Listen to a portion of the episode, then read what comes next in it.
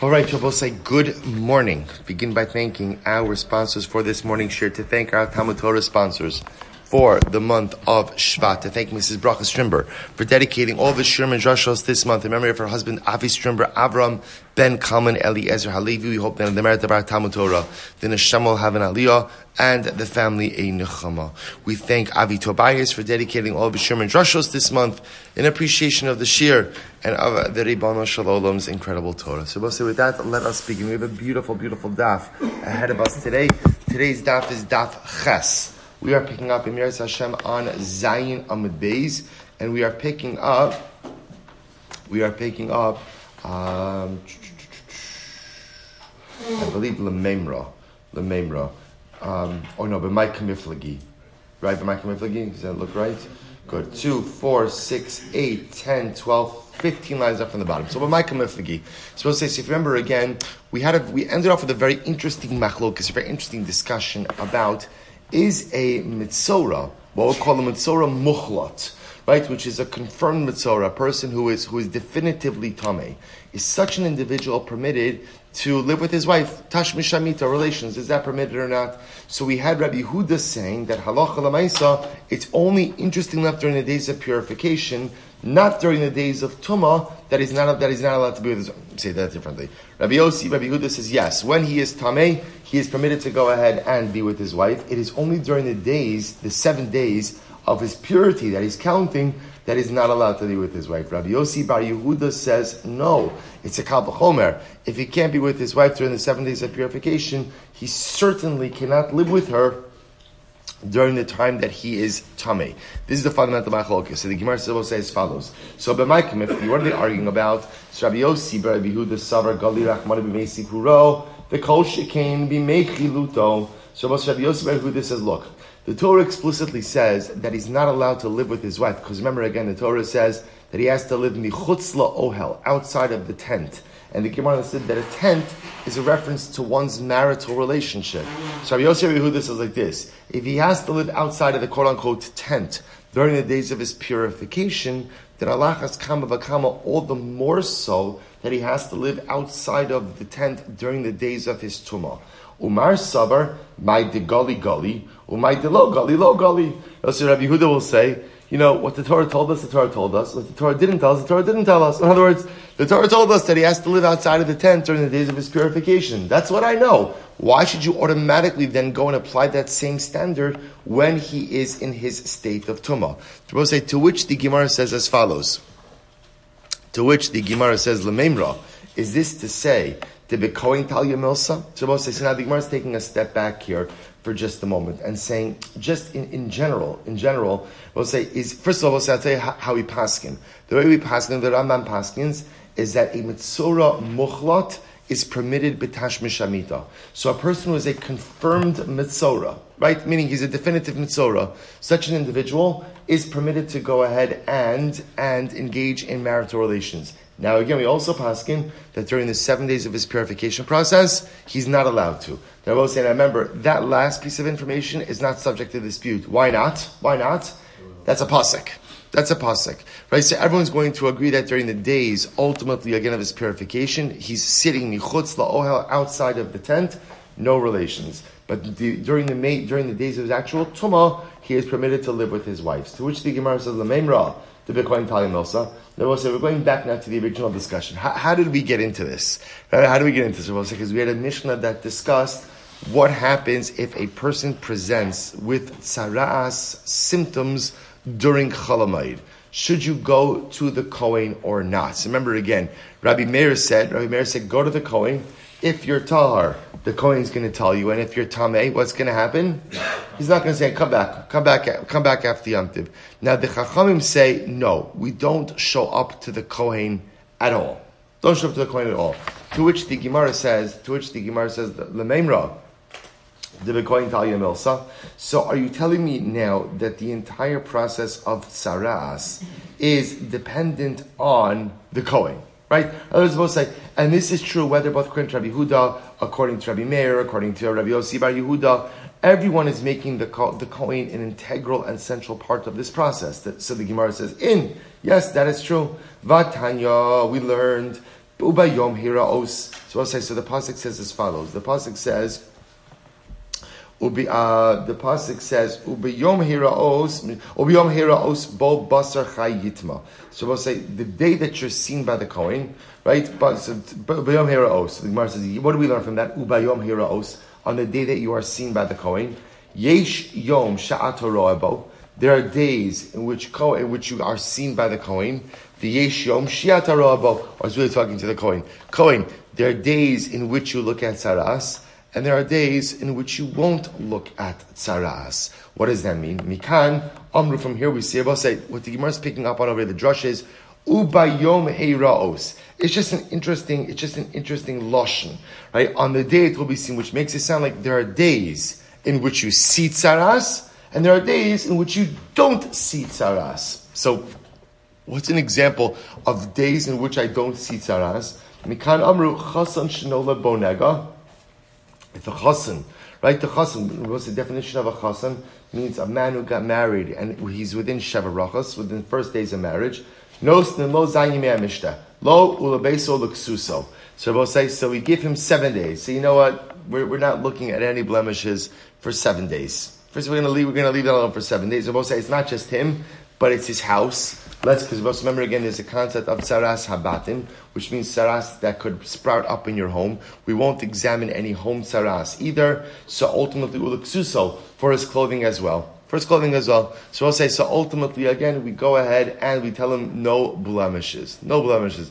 We'll say, if you think about this, by the way, what a powerful yisod in relationships as well. Sometimes, if you want to build a, a good marriage, a meaningful relationship, you have to have sheva brachas without seeing nigoim. Right? You have to try to go, try to go seven days. Try to go seven days without seeing a blemish. Right? It's a good exercise in general in marriage, even if a person has been married for, for many years. Right? Try to establish it. I'm going to go X amount of time, maybe seven days is a good one, Brachas, and I'm not going to find a blemish in you. I'm not going to, I'm not going to look for something wrong. And ultimately, what's incredible, if we, if we, if we, if we, if we engage in that exercise, you begin to see how many positive things your spouse really has. Okay, after seven days, you might find the faults as well, but at least then you contextualize the shortcomings and realize that they are so outnumbered by the positive things. For seven days, don't look for a nega. That is the secret to marital bliss. So the Gemara says, and it's free. The chim beregel, and so will say again, if he shows up on Yom Tiv, no snin lo shivas regel. And I both say, now, the chim beregel is not going on, necessarily going on the chosin. The chim beregel is about any person, right? Any guy shows up with tzaras, with tzaras, ultimately again on Yom Tiv, we tell him, you know what? Come back after Yom Tiv. So both say, so this, this is learned out from the pasuk of Ubayom Heraos, on the day that he is seen. There are days, or the day that he will see, there are days that you look, there are days that you don't look. Rabbi Omer, Rabbi says, I don't need that drasha. Hareo Omer, Vitziva HaKoin, listen to this, Rabbi says, it's a different pasuk. Hareo Omer, Vitziva HaKoin, Upinu Es So say, listen to this, this is incredible. This is talking about Saras Habatim. So once I remember again, without going into all the details here, a person goes ahead and a person goes ahead and has some type of blemish that occurs in their home. That occurs in their home. And so what happens? So the Kohen sees it, and he sees it a second time, and now he suspects that it's going to be Saras. So he's coming to the home. Why is he coming to the home? To declare Tameh. What does the Kohen do before he arrives at home? He sends a message. What's the message? Clear out your stuff. Because Rabbi say anything inside of the home at the time of the declaration of Tumas Saras becomes Tame. So the Kohen knows it's coming down the pike, but remember again, nothing, it's incredible, it's an incredible thing that nothing becomes, the house does not become stricken with Saras until when? Until when? So the Kohen makes his declaration. So he's like, I, I haven't gotten there yet. Get the stuff out of the house. So Allah says, listen to this. So, so, so Rebbe says, "In mantino davar harishos koshkin dvar mitzvah." So Rebbe will say, if we go ahead and we essentially delay tzaraas declaration for dvar rishos, for a non a mundane matter. So what's the mundane matter in this case? What's the mundane matter? Saving your stuff. Right? So the coin will say, okay, I'm going to walk slowly. I'm going to walk slowly to get to Ruvain's house before I declare it right? A tzaras zone, a closed tzaras zone, right? So before I get there, I'm gonna, I'm gonna walk slowly, get your stuff out. So Rebbe says, if we delay the tzaras declaration for dvar rishus, then for, for, for a mundane matter, then all the more so we could delay it for a dvar mitzvah. And said, what are the examples of a dvar mitzvah? Again, a chassan during Sheva brachas, someone else during Yom Tiv, v'samachta b'chagecha. Incredible, incredible. So my ben say, so interesting enough, what's the difference between them, these two opinions? So Amr Abai Mashmal's Darshan Ikaben Abai says the truth is there's no practical difference. The only difference is where they're learning it out from. See, Abba say, the first opinion, the first opinion is learning it out from Rabbi Huda. Rabbi Huda is learning it out from Ubeyom Heiraos, right? And he darshans from that. There are days you look at Saras, there are days you don't look at Saras. Rebbe is learning it out from Saras Habatim, the Tziva.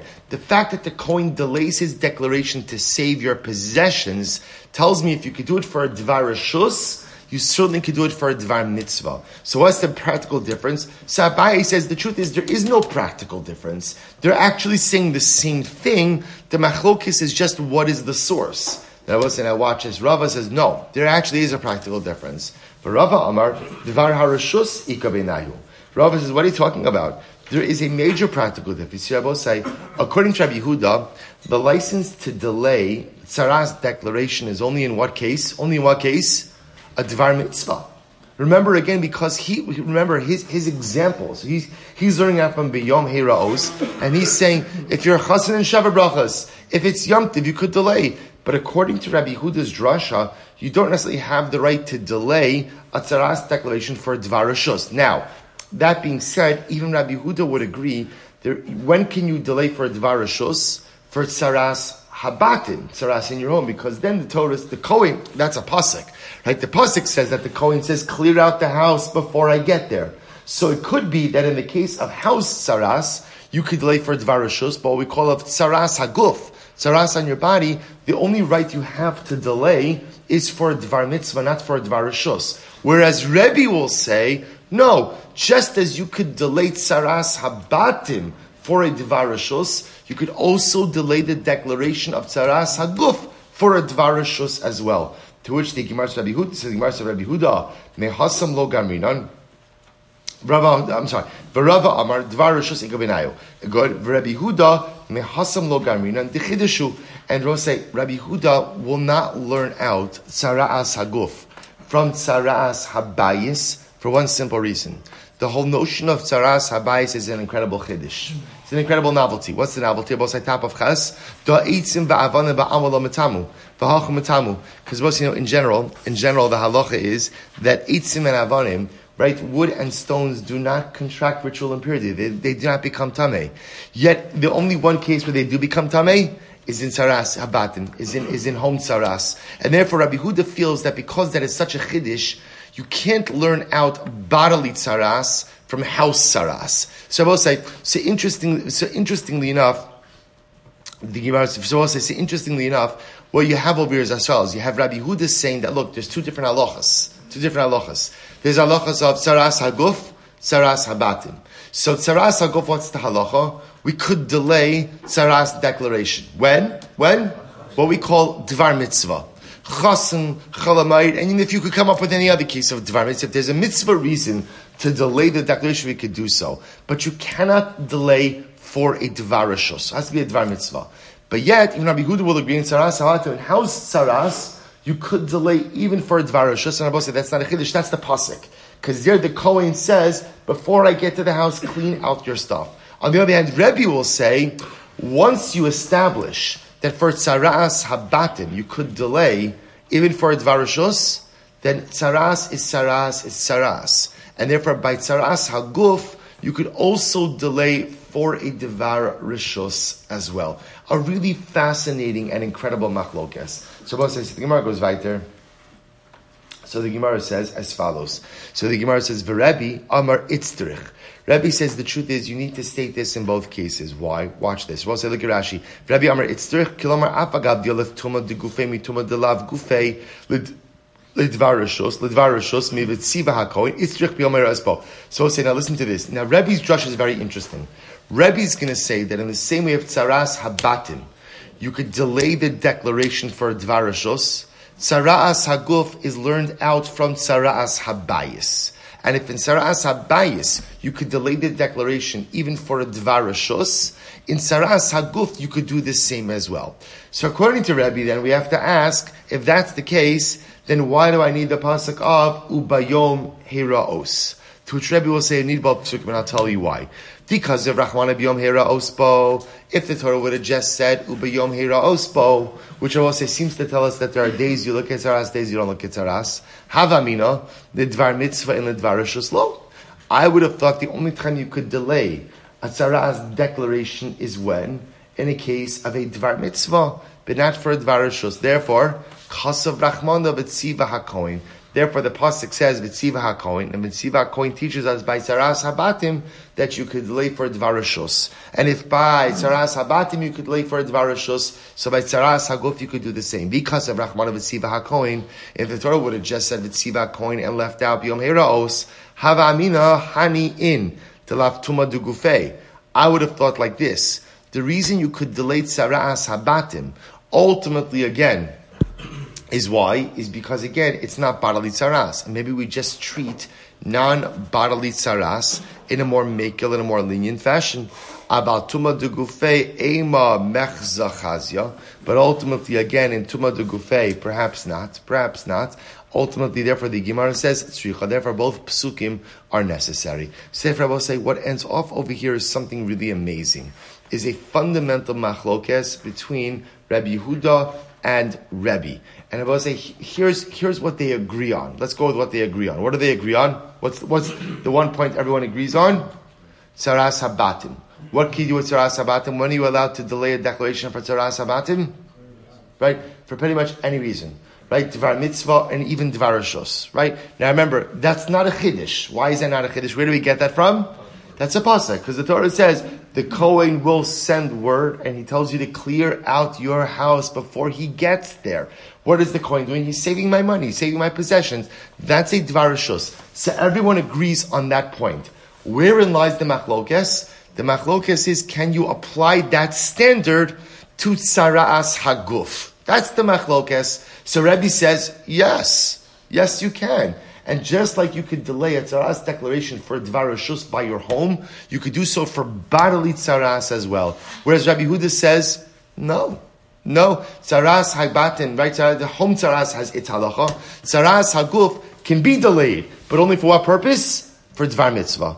For dvar mitzvah. Beautiful. So say that's the fundamental machlokes. Amar Mar, yeshom shatarabah, yeshom shiatarabah. So going back to what we said before, there are days in which the Kohen is permitted to examine tzaras, and days in which he does not. So the Gemara says, "My mashma." Amar Abaye. So, so we'll say, so how do you see that? In other words, they're darshaning this from the pasuk of Ubayom Heraos. So how do you see that in the words? Listen to this. Amar Abaye Imkain Liftov Rachmana Biyom. See, the Torah could have just said Biyom Heraos, right? On the day that the nega, that the right that the blemish is seen by the Kohen. Why do you have to write Ubayom? Which is a longer form. Now, say we've been around the Talmudic block enough to know that what whenever the Torah writes a word in what appears to be an unnecessarily elongated fashion, even if it's just elongated by a letter or two, it allows us to make a drasha with the word. So Abaye says the Torah could have just said Biyom Heraos on the day that the nega is seen by the Kohen. Why does why does the Torah have to write ubayom, to which the Gemara says, to which the Gemara says, my ubayom shmamina yesh yom sha'ataroah, v'yesh yom bo. So I'll say ubayom teaches me that what? Ubayom teaches me that, that again, there's a drasha. There's a day that the Kohen does look, and there's a day that the Kohen doesn't look. That's the drasha. Rava Amarava says no. Kula krayisera. The truth is, I mean, yes and no. I agree with you, but the truth is, the, the whole pasuk itself is unnecessary. Kula krayisera. It's an it's, it's an extraneous pasuk. Why? He says deim came lichtov rachmana ubehera os. The Torah, now when it says meaning, it means it, the whole word is extra. The Torah doesn't even have to say bayom at all. You can leave out that word in its totality. Just say ubehera os when the nega is seen by the Kohen. The whole word ubayom is extra. So the Gemara says, My ubayom, shmamina, yeshom sha'ataroebo. v'yesh yom shiat So both say the whole. So again, what's great about these machloks, both say, is they're not they're not arguing on the facts, right? They're not arguing on the conclusion. They're arguing on the drasha. So here you have Abaye saying the Torah could have said bayom. Instead, it says ubayom. What's the drasha? There are days that you look at the nega, there are days that you don't, right? Days that you don't. So Rava says, no, the drush is actually more profound. The whole word ubayom is an extra word. The whole word is an extra word. And therefore, again, the word also teaches, but, but again, the drush is the sin to teach me. There are days when I'll examine the blemish, days in which I won't. So the Gemara says, listen to this. Va'abaye, Abaye, this because Abaye says, no, no, no. The word bayom is actually necessary. I'll tell you why. Listen, this is fascinating. No, both say bayom is actually important because what does bayom teach me? That a Kohen is only permitted to go ahead and examine sara'as when? By day. You can't look at a blemish, you can't look at the nega at night, only by day. Only by day. So the Gemara says, Amar, so so we'll say, so therefore Abayi says, Abayi says that you need, that you need the word ubayom to teach you that halacha. So I, where does Rava get that from? Varava, biyom from Rava, where do I get, right, from where do I learn this halacha that you could only examine it by day and not at night? Nafgale, listen to this, milachol mare ene hakoin. So we'll say, listen to this. So they learn out from the pasuk, ultimately again from the vision right the the way the coin sees it so Rava will say that that means bayom right mare means when the coin can see it when could the coin see it by day and not by night to which the Gemara Vabai, Abai says, no, no, no, that comes to teach you something different. Hahu lemi baile lemi ute suma ba'achas me'inav. I will say that comes to exclude a coin who is blind in one eye. Milachol mare Eine. In order for a Kohen to paskin on Sara'as Shilas, he has to have vision on both eyes. Because the Torah says, right, the Chomara Eine HaKohen, the coin's eyes see it. Alright, Virava, Nami Baile Lachi, I Rava, don't you need this pasuk for the same drasha? Einachinami ve'ela bayom v'lo balayla nafgele michenega nira libabayis. So we'll say, so where does Rava learn this out from?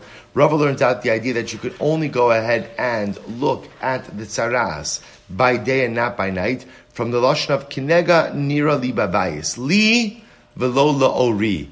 It's seen by me and not with the assistance of any light, which means that it's only examined by daylight. Vabai Abai will say, if you learn it out from there, hava amina hani mili tuma gufei. I might have thought this only applies to, let's say, tzaras of the home or tzaras of clothing. Aval tuma de gufei, but a person has tzaras literally on his body. Afilu la'oro, unless you perhaps, again, he's even able to examine the blemish by light, by artificial light, or by candlelight, I should say.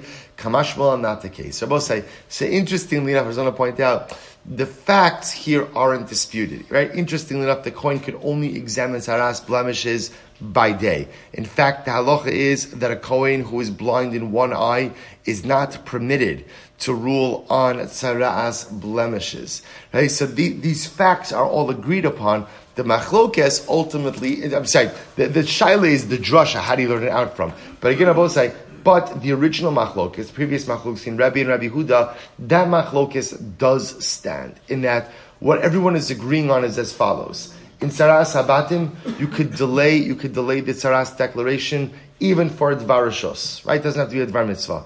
On a person, everyone agrees you could delay it for a Dvar Mitzvah, right? The Machlokes is, can you delay Saras Haguf, the declaration of Guf Saras for a Dvar Rishos? Rabbi Huda is saying no, Rabbi saying yes. I will say, so again, for our purposes though, let's close out the Shigu some halacha lamaisa. Remember, how did this whole thing start? How did this whole thing start? This whole thing started with, what do you do if you present with a tzaraz blemish on Yom Tov, on Chalamayid? Do you go to the Kohen or not? So we'll say, so the Rambam Paskins, the Rambam says this is in Hilchos Yom Tov, interesting, not in Hilchos Saras. In Hilchos Yom Tov, let me see if I think I printed out Hilchos Saras as well. Um, no. Okay, so Hilchos Yomtiv, the, the, the, the, the Rambam writes as follows. This is in Parak Zayin Halacha Tazayin. Very simple. He says, Ein roan is hanagan b'moed. Shema yimatse tame v'nimtze chago nepach le'evel. So we'll the Rambam Paskins is, you don't go to the coin on the Yom Tiv. You just don't go. So in other words, we adopt essentially the second opinion, not that you go and if the coin, right, if, the, if you're tar, the coin will tell you tar, and if you're not, they'll you come back after Yom Tiv, you don't show up to the coin on Chalamayid, right? And if you were to show up, the coin would tell you, sorry, closed, right? Closed. come back after Yom Tiv and would not even examine it. In interest of the Magid Mishnah, the Magid Mishnah highlights this idea, and he says, Rabbi Meir Omer Ron and Rabbi Yossi says, Lo Lahakmir. So the Rambam says, we paskin like Rabbi Yossi. Rabbi Yossi was the one who said, we just don't examine Nigoim. We don't examine Saras on Chalamayid at all. So if you show up, so the Rambam therefore says, don't show up, don't go to the coin. But if you did, the coin won't even examine at all. The coin will just simply tell you to come back after Yom Tov. We'll say, beautiful. Let's go right there. Mishnah. We'll say really great sugyas. Va'od am Rabbi Meir. Rabbi Meir says as follows. Melakit Adam. Mishnah Chesam Dalif. Melakit Adam Atzamos Aviv V'imam Mibnei Shesimchi Lo. Rabbi Meir says, Rabbi say that this is Anchalamayid. Anchalamayid, you're allowed to collect the bones of your father or your mother Rashi says, and reinter them into a family grave. So we'll say it's actually very interesting.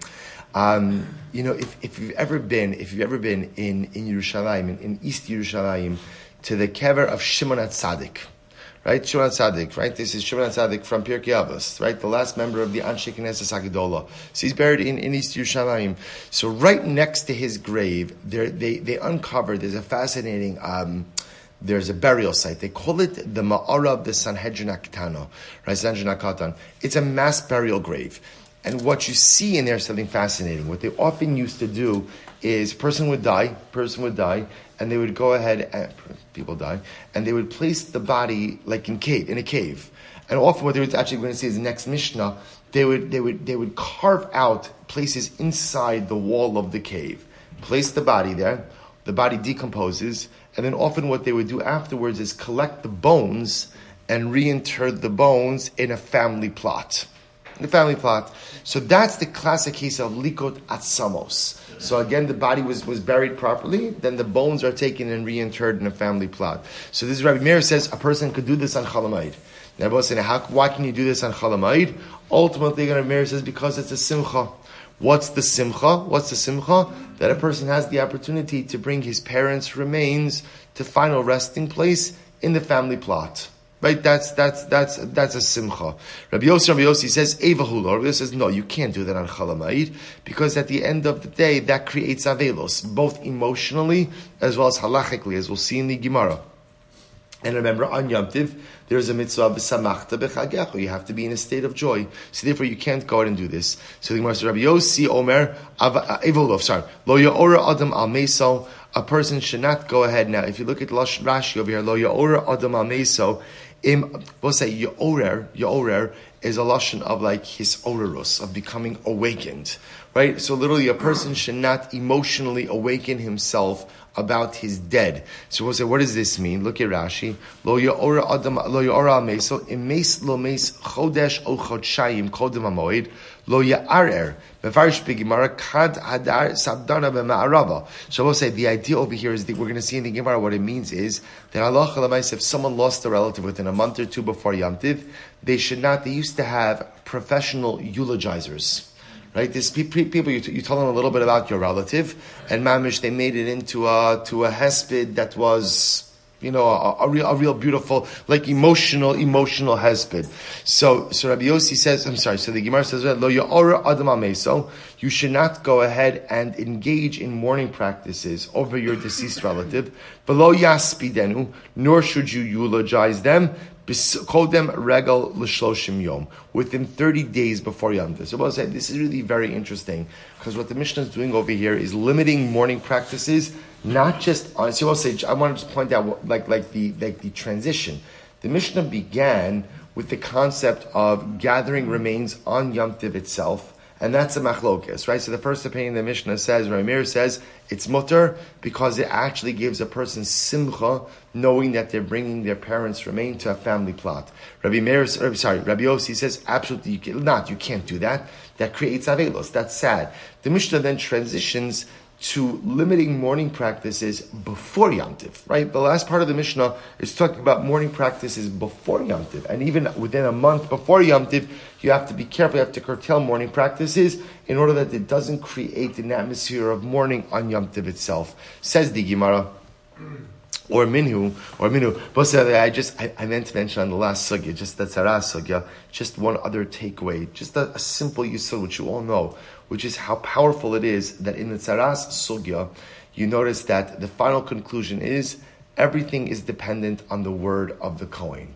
Right? One of the great pieces of Musar from the whole parsha of tzaras is how words create realities. We often assume that words are just words, right? Words are nothing, actions are everything.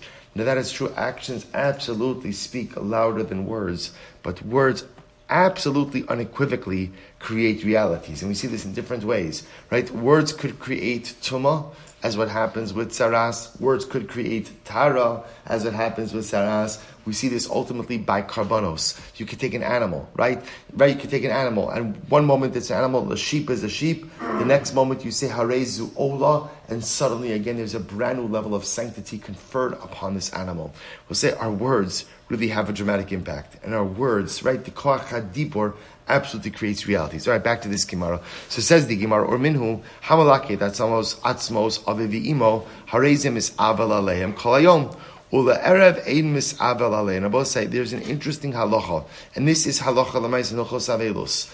We'll say if a person is going ahead and moving the remains of their parent. Right? It's not just parents, anyone who you're obligated to mourn for. Person's mourning, moving the remains of a loved one. What's the halacha? You observe essentially one day of Shiva. The day that you're moving the remains, you're in a state of Shiva just for that day. Literally the day nightfall comes, it's no longer there. There is this, there is this kind of bubble of Avelos that, that overtakes you that day. Avchista, Shabbos says, so the Gemara is raising a kasha, because here Rabbi Meir in the Mishnah said that on Chalamai you're allowed to go ahead and move the remains of your parent. Why? Because he says Simcha. The Gemara says Simcha, you have to observe like a quasi Shiva on that day that you move your parents' remains. Furthermore, again, the Gemara says. This is interesting. Even if the remains are in a sheet that you're carrying. In other words, say, even if you don't see the remains, this is not a didn't see the remains. Let's say the remains are packed up, right? And all you're doing is engaging in the transfer. Lamaisi, you still have to observe a day of Avelos that day. So how could the Mishnah Sakra say it's a day of Simcha? Amar Abaye, listen to this. Mipnei simchas haregel alav. No, no, no. What it means is as follows. What it means is that halacha lemaisa, what Rameir is saying is, look at Rashi, mivnei shesimchas haragalav kilomar, harbehu osek, besimchas haragal, ve'inu mitzter b'malakit atzmos avimo. Rabbi Rameir says like this, even though you're collecting the remains of your parents, and under a normal circumstance, that would generate a bubble, right, a small window of avelus, because you're so immersed in the simcha of Yamtiv, you don't feel that avelos. That's Rabbi Meir's idea. I agree with you that during the rest of the year, if you do this, it generates a sense of avelos, and you have to observe uh, like a shortened period of shiva. But on Yom Tiv, you're so shakua, right? You're so immersed in the simcha of Yom Tiv that you don't feel the avelos of this moment. So they will say that's the machlokis. Now the truth is, we paskin like Rabbi Yossi, and therefore again we would not move remains on Chalamayit because ultimately again we paskin that whenever a person does move remains, halacha they have a, a very short period of shiva during that, this is not Shiva, it's one day, right? They will go ahead and observe a shortened period of Avelos during that one day of the removal, and therefore we will not do that on Chalamayit itself. Incredible. Lo Ya'ar al. So let's listen to this. What does it mean, Lamai Lo Ya'ar al Meso? So Amarav, Kat Hadar Sapdona B'Ma'arava, Amri Yifkun Imei Kom Meriri Liba. They will say they had these eulogizers in Eretz Yisrael, and these eulogizers would come around and they would say, Yifkon ime, cry with him, libe, all those who are of bitter heart. So the idea being is you would not go ahead and hire these people on Chalamayid because again, at the end of the day, they usher in. They're good at their job. They're good at their job, and their job is to awaken emotion within people over loss. Okay, Rashi says over Yifkun imei afilu hachi asr lemeimar b'moed hainu lo yara So we'll say you're not allowed to. So in other words, when, when these people would eulogize, they would encourage people to others to cry with those who had encountered loss. So it created a, a, wave of emotion, and therefore, again, the Mishnah says you're not allowed to have someone do this on Yom Tiv. Okay, Kodim Haragal Shloshim Yom. So, this is actually very interesting. So then the Mishnah said, the Mishnah said that halacha lemaisa lo yeor adam amesa v'lo yaspidenu kodem l'regel shloshim yom. So say so. You shouldn't engage the services of this eulogizer within 30 days. The crier, the eulogizer, you should not go ahead and you should not go ahead and engage their services. Now the Gemara says this is fascinating. Maishna shloshim yom. So say so. What? Why 30 days? Watch this. Amarav Kahana, Amarav Yehuda, Amarav. Listen to this. There was once a guy who had saved money for Aliyah the Regal. Right? The boss it cost money to make the trip for Aliyah the Regal. He was saving money. Va'amad al. And a Sapton, a eulogizer, came to his house and right knocked on the door and started eulogizing whether this person experienced the loss or maybe he was just in town, right? He's going door to door eulogizing. So what happens? V'nat losan ishto and the wife was so moved by the eulogy that what did she do? She took the aliyah l'regal money and she gave it to the eulogizer. And the guy didn't make Ali, he didn't go on Aliyah the Regal, he had no money, he didn't make Aliyah the Regal, he didn't go up to Yerushalayim on that Yom Tiv. So I'll say, but also Shah, this is a fascinating story, but also Shah, on that moment, they said, Amru, lo ye'orer al meso below yaspidenu kodem l'regel shloshim yom. At that point, Chazal said, you know what? A person, a person should not go ahead and a person should not go ahead and essentially eulogize or hire eulogizes their dead for their dead within 30 days. So I will say, now you have to ask yourself something fascinating. Really, because one story happened one time, no, so of course not. Again, I will say that's not, we know, we know that's not how halacha works, right? But what it's saying is Chazal saw that this was a concern. In other words, people used the services of these eulogizers frequently, and again they charged money, and there's a, there is a limited pool of resources within the community, and if people are paying eulogizers 30 days, within the 30 days before Yom Tov, remember again, if there's one thing you could count on, it's what? It's what? One thing you could count on at all times is people die right? De- de- death, death is something you could definitely count on, which means that there are going to be levayas leading right up to. I remember the first levaya I ever did, right? When I first got into the the first levaya I ever did was a levaya on erev Pesach. It took place 45 minutes before Yom Tiv. 45 minutes before my first levaya, 45 minutes before Yom Tiv. So let's say, so, so again, it was a, you know, those are those are interesting situations because the person sat shiva for maybe six minutes. That was it. They sat actually in the cemetery for maybe six minutes. That was the end because Yom Tiv cancels out shiva. We're actually going to see these sugis in Moed Katan. Again, an interesting dynamic. But also, but the point that Chazal understood was people have a, right so people always die and people have limited resources and therefore again people are going to go ahead and right, these eulogizers were an important part of the Levaya service. Like so, say, so today people have a rabbi to officiate. It seems like Bismana Gemara, or maybe you didn't have rabbis you right, officiating. You had these eulogizers, right? You had these people, and you paid them money. You paid them money. So the idea the Gemara says over here is we're, we're, nervous that people have limited resources, people die all the time, and people are going to go ahead and use their resources for this and not end up being Ola Regel. And therefore Chazal said, you know what, for the 30 days before Yom Tiv, when people are generally saving for the Aliyah Regel trip, we don't want you hiring eulogizers. Incredible. Shmuel Amar, Shmuel says, about say Amar Beis, Shmuel Amar, Lefi she'enam is mishtachech min alev shloshim yom.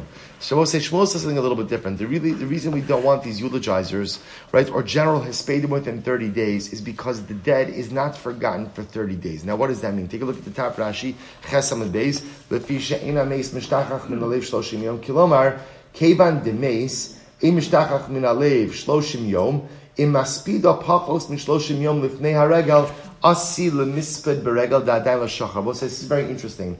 Abaye says the concern is like this. within 30 days, the loss is felt most acutely. Most acutely. Let's say the kinds of shloshim. Therefore, what Chazal were nervous about is as follows.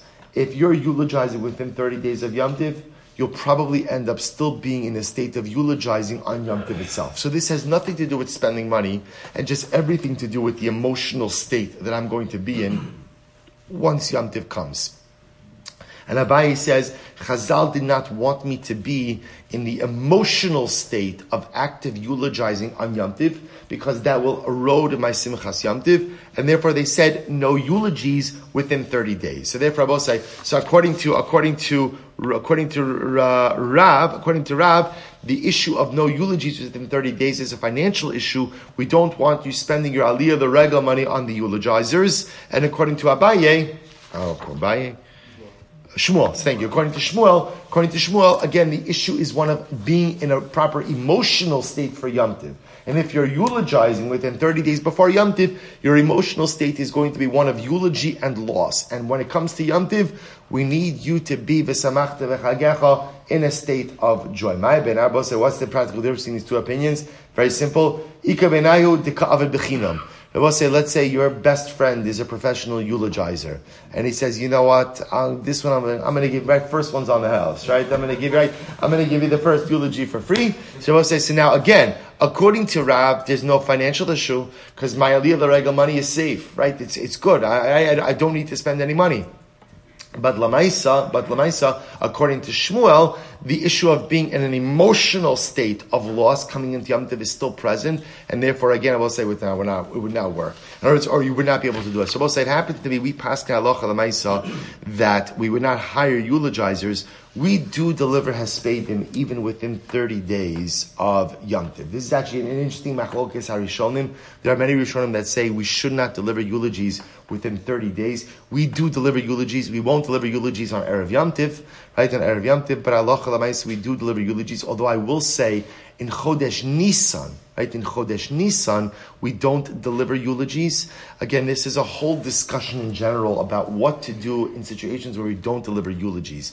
The halachic definition of a eulogy, of a hesped, is a, is a speech that is designed to evoke sorrow, sadness, and loss. So often, based on an Odebi Yehuda, what we do in times where eulogies are usher is we limit our words to what we call divrei shelach, words of praise. And once you know this, there are two ways you could deliver a eulogy. You could deliver a eulogy that focuses on, I can't believe what we lost, right? So young, so much to do, so much to accomplish, or focus on the positive things about the person. Here is what this person meant. Here is what they stood for. Here is what they lived for. So I'm focusing on the positive. So the Noda Yehuda says, Divrei Shevach, words of praise, are permitted even when eulogies are usher. So again, when to use that Noda Yehuda, how to use that Noda Yehuda, is a whole discussion in halacha. But again, I won't say that's the sugya. Good, let's go back to Mishnah. Let's say incredible sugyas. Ein chofrin kuchin ukvaras b'moed. We'll say you can't dig kuchin and kvaras. We're going to define those terms in the Gemara. On Yom Tiv, on Chalamayda, say why. Rashi says, Tircha Yisera. Now we're talking about if you don't need it, right? If you don't need it. So sometimes they want to proactively dig graves, that graves are ready whenever you will need them. Can't do it on Chalamayid. Tircha Yisera. About Mechanichin Esakuchim. But I will say, what can you do? You could adjust kuchin which are already dug. Again, we'll discuss that as well. Va'osin nivrachas b'moed. You could go ahead and make a va'osin nivrachas is a, a laundry pool. A laundry pool. You can make a laundry pool on chalamayid. Va'arnim ames b'chatzor. You could also fashion a casket. Now, so you could build a casket as long a coffin as long as what? As long as you're doing it in the same chut in the same courtyard in which the deceased is lying. In other words, the concern the Mishnah has with making a casket is you can't make, you can't proactively make caskets. In other words, you can't say, you know what, look, listen, after our previous figure, I'm off from work anyway, I'm off from work anyway, might as well knock out a couple of caskets, right? You can't, right? You, that, that, that you can't do. That you can't do. What you can do is create the casket because someone died and you say buried on chalamai. But in order to do that, you have to make the casket in the same chutzner that the deceased is lying in. Because this way people know that I'm making it for the deceased. Rabbi Huda Omer, Rabbi Huda Oser Ela Inkein Yeshim Rabbi Huda says you can do it, but the boards have to already be cut. Rabbi Huda says you can't cut boards on Yom Tiv. So if the boards are already cut before Yom Tiv, you could assemble the casket again in the chutzner where the mace is, but you can't start cutting boards on Yom Tiv. Says the Gemara, my kuchen and my kvaras. So we'll say, what's kuchen and kvaras? Listen, this is fascinating. I'm Rabbi Yehuda, kuchen bechafira, kvaras bebinyan. They both say this is fascinating. Kuchen, kuchen refers to, I mentioned this before. This is what say they had burial caves, and the way you would bury people is you would dig into the sides of the cave. You would hollow out a cavity. Both say they bury like this today in, in, in Har HaMenuchos. Now they're building whole subterranean chambers in Har HaMenuchos, and literally again, they're burying people in the sides of, in, in, in, the walls of the cave. It's underground burial, but it's in the walls of the cave. So you hollow it out, you slide the body in, you seal it up, you seal it up, and that's the burial chamber. So the Gemara says, so that's kuchen. Kvaros and Babinyan. But listen to this. Kvaros is actually, you build a structure on top of the body, but it's not in the ground, it's on top of the ground. Rabbi said that's also called in the ground burial. In other words, if you go ahead and you build some earthen structure on top of the body, that's that's called kavura, right? That's called the kavura. But oh, I good. So, so kavura bebinyan. So Tanya Rabbi said that supports this. Elohim kuchen, Elohim kvaros. Whether it's in kuchen and kvaros, kuchen bechafira. Kuchen is a is dug out inside of the wall of the cave. Ukvaras bebinyan, and ultimately again the kever is on a structure on top of the ground. Now, both say so. Again, I want to be clear. It's not the pshat. Just so you understand, it's not the pshat that like there's a coffin sitting on the ground and you build like a house around it. What it means is you're building an earthen structure right on top of the coffin, right? So that's that's considered that's considered burial ba'aretz. That's considered burial in the earth as well. If there's earth on top of the kever, even if you're not going in and digging into the ground itself. So say, see, you can't go ahead and proactively dig graves on Chalamayit because that's Tircha Yisera. But what can you do? Mechanchin es akuchen. Keitza mechanchin. Am Rav Yehuda Shimhaya Aruch Mekatzro. But what it means is if the grave, let's say again, you had you had kuchen, you had a kuch that was too long, right? Too long. You can narrow it. Right? You can, you, or you, you can make it shorter. You can make it more narrow. Mekatzro, b'masni satana, marich bo, marchiv bo. So you can make it longer, you can make it shorter, you can make it wider, you can make it thinner. In other words, if it's already there, then halacha lemaisa, you could adjust it to fit the needs of the mason. We'll say, it's, it's, it's, fascinating, by the way, the Lashon, right? Mechanchin es hakuchen. Right? So what does mechanchin es hakuchen mean? You could adjust, you could adjust the burial space. So let's say it's fascinating because you see from here that what's the essence of chinuch, right? What's, what's this key to successful chinuch? It has to be adjusted. Has to be adjusted, right? No two children learn the same, right? No two children are the same, whether the way that as parents we're mechanech our children, or a yeshiva, or a school is mechanech its students, right? Chinuch has to be adjusted sometimes a little wider, sometimes a little shorter, sometimes a little longer, sometimes, but, but, but no, there's no such thing as this is the model. This is the model, and it's going to work for everyone. Chinuch means ability to adjust and pivot, each according to their needs. Vos nivrechas. So I'll say very quickly. We'll just finish with this. You can make a nivrechas. My nivrechas. Amar Yehuda zubakia. This is a bakia. Very helpful. This is a bakia.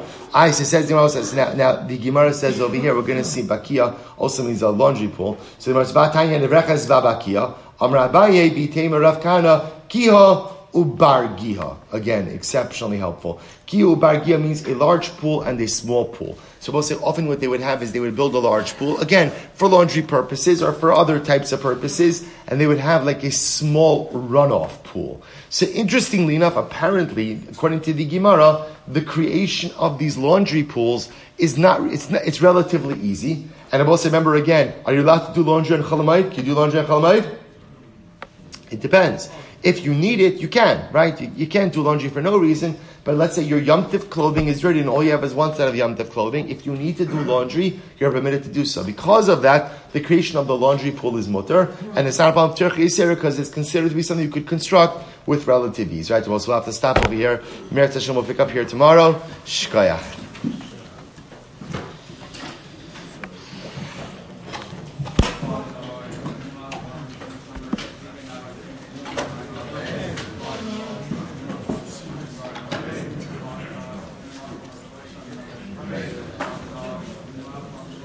said I would really tell you last night. Now you, now have some more. Now you have some more for today.